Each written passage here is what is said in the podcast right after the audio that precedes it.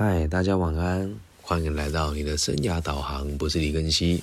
今天是我们频道的第八集。那这一集呢，其实是献给我的一个国小同学吧。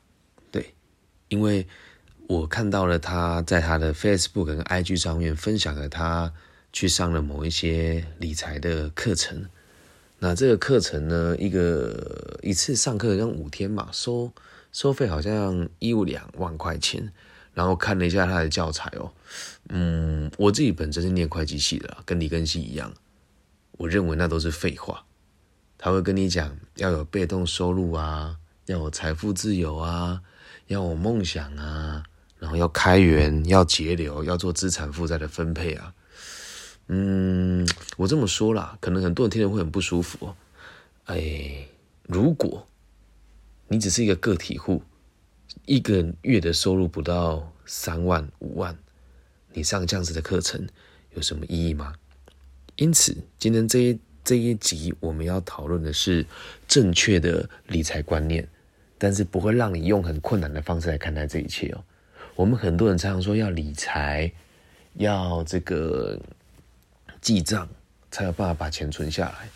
那其实，在在我们的立场来讲，会计不过就是一个记录的过程而已。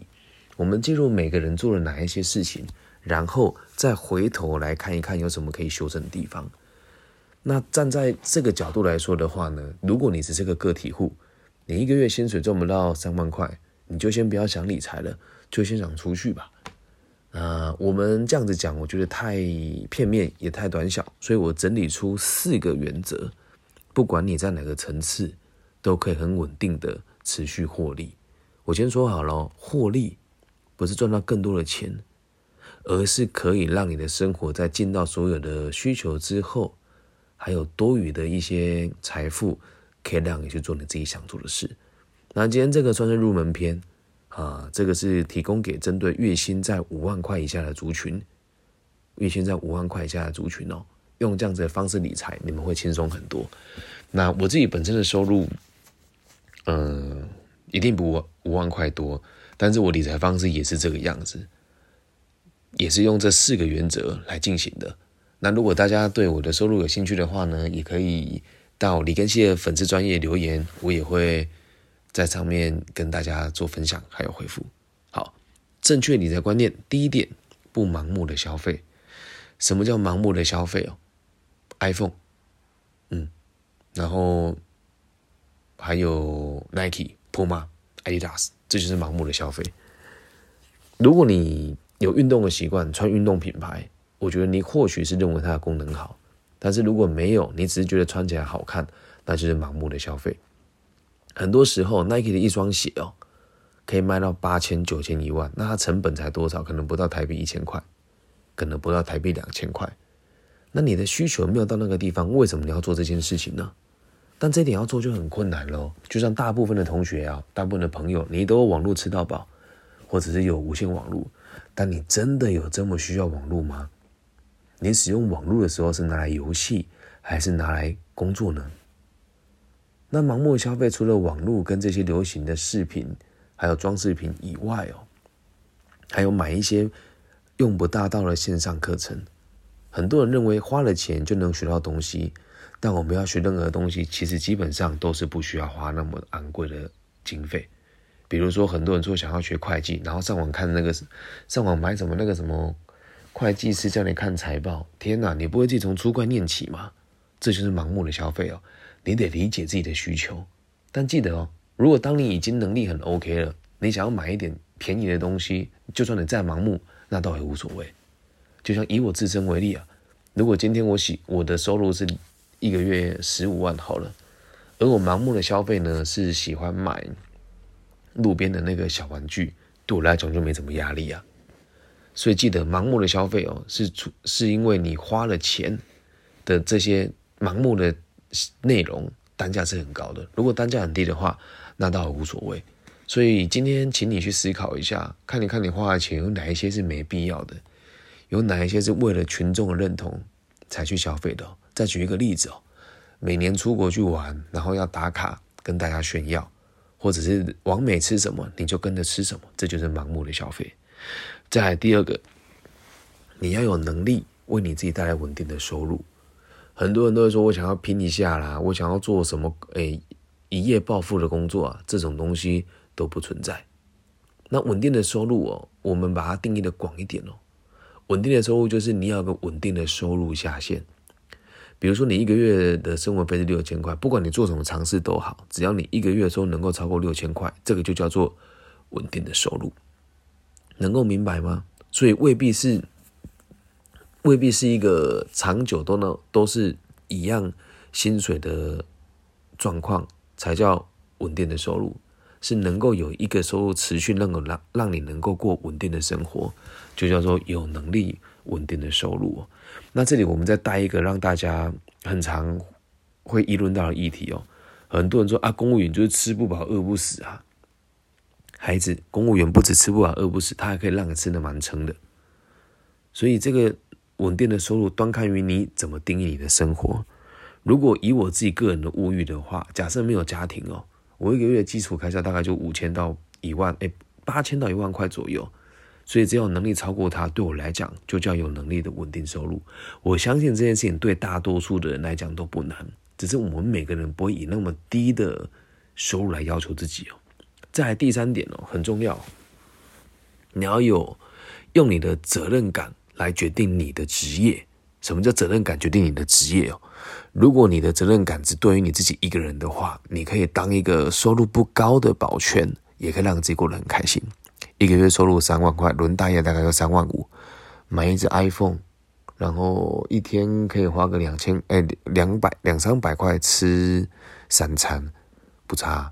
那如果今天你的责任是希望自己能够孝顺父母的话，可能就要有点专业能力了。一个月可能薪水五万块，可以帮爸爸妈妈分担一些家用。那如果你的责任感是一个家庭，你的另一半、你的小孩，可能收入就要到七万块左右。先记住一件事哦，你想要承担多少，才会让自己有多努力。如果你理财的目的只是为了吃喝玩乐的话，你很难认真工作，你真的很难认真工作。一旦赚到了钱哦，你没有地方可以让你做有意义的开销，钱怎么来就会怎么去。不妨问问你周遭做过业务大起大落的人，是不是都是这个样子？所以记得先找到你人生的责任感，之后再决定你做什么职业才能够做得长久。那你也会在这样子的责任感里面，开始为你自己累积财富。累积财富，如果为的是吃喝玩乐的话，那我问你了：如果这里以理财角度来讲，吃喝玩乐不就是增加费用吗？那你收入增加了，费用增加，你的资产就不会增加嘛？所以你要先看你囤积资产的目的是什么。如果你囤积资产没有目的的话，那你存着干嘛？人生钱拿着不花也很痛苦啊。理财的目的不是让你赚到更多钱呢，应该要让你过得更开心呢，对吧？所以第三点呢，就是以责任感来决定你要做的职业跟你要赚的收入有多少。再最后一点哦，最困难呢，我们在这个行业看的太多了。最后一点很简单，但也很困难，叫做不贪心。什么叫做贪心？赚到超过于你原本预计的利润，就叫做贪心。我和李根熙都不是贪心的人，所以在我自己的工作也是自由的接案工作者，只要超过我原本行情的利润，我就不赚。因此，我的生意源远流长。至于我是做什么生意，如果大家有兴趣的话，可以留言，我会告诉大家哦。然后再来还有一点哦，贪心的人就容易被骗。如果你不贪心，就不会被骗了。你们如果有在看 YouTube 的话，现在会看到很多人说啊，当我加入传奇团队之后，赢了二十几万，他存折上面显示他二十几万嘛，你就相信他喽？为什么？你心里面有贪念嘛？还有啊，有些人会去参加资金盘，为什么你会相信？你心里面有贪念嘛？如果心里面有贪念，就不容易被骗。这里如果大家有兴趣的话呢，我们讲个李根基曾经有过的经验哦。广西南宁诈骗案，那可能可以一次讲个好几集。我曾经亲耳听说过他讲这个故事，我会转述他所说的一切。贪心真的足以杀死一个人。也足以让别人把你的口袋掏空。所以做人一定不能贪心，要脚踏实地。因此呢，这一二三四四点哦，再帮大家复习一下。第一件事情就是不要盲目的消费，去检视一下你有哪些消费是不必要的。第二点，要有能力替你带来稳定的收入。这稳定的收入呢，并不是你的收入要一直固定在两三万块，而是有一个能够让你维持生活的收入。然后第三点呢，要以责任感。来决定你的职业，你的目标跟责任越大，你投入的努力就会越多，能够为金钱努力的动力你就越强。最后一件事叫做不贪心，目标在眼前，一步一步的达成它。如果一夜暴富，你既然能够凭运气赚钱，就能够凭实力把它赔光。这样了解吗？以上四点就是我认为最基础的正确理财观念。那如果大家的资产来到了年收一百到一百五十万左右，可能就会有用不一样的想法来累积你的财富。